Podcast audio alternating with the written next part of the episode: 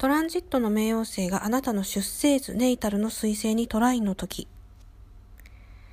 この時期はあなたのコミュニケーション、えー、例えば、えーと、会話ですね、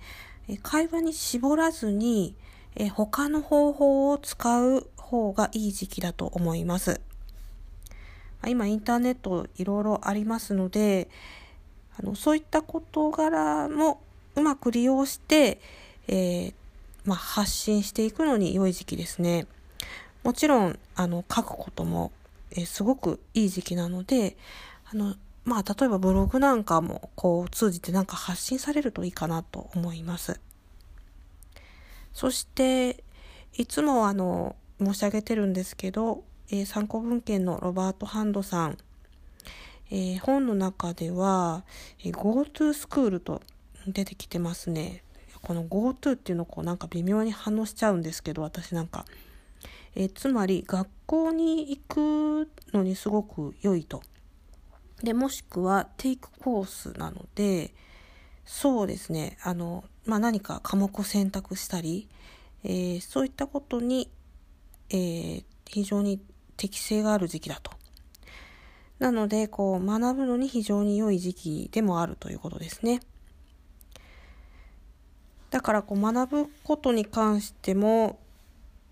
そのダイレクトなこう会話だけじゃなくって、まあ、インターネットマルチメディア使ってうまく学ぶっていうことが必要になるのかなと思います。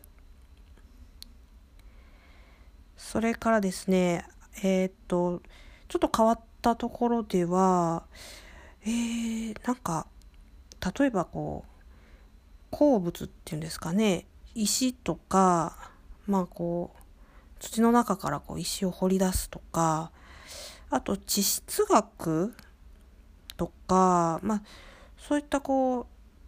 う、うん、地球のこう土のこう下にあるもの隠れてるものに対する、えー、勉強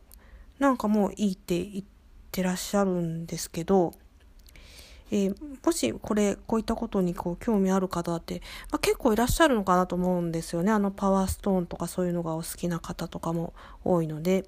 でそういったあの勉強とか、えー、何か発信なんかもすごく良いんじゃないかなというふうに思います。えー、もしそういったことに何か興味なくってもこのトランジット冥王星があの出生図ネイタルの推薦トライの時期になったらちょっと興味を持って興味なくてもやってみるっていうのも良いのかなと思います。でそれによってこう新しいスキルを身につけて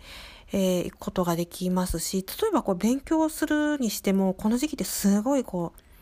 う濃密にえー、ていうんですかね抽象度高い、えー、勉強ができるのかなと思います。いつもならこう丸一年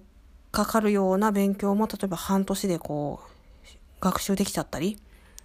そういったこともあるかなと思います。ぜひ頑張って発信してみてください。応援しています。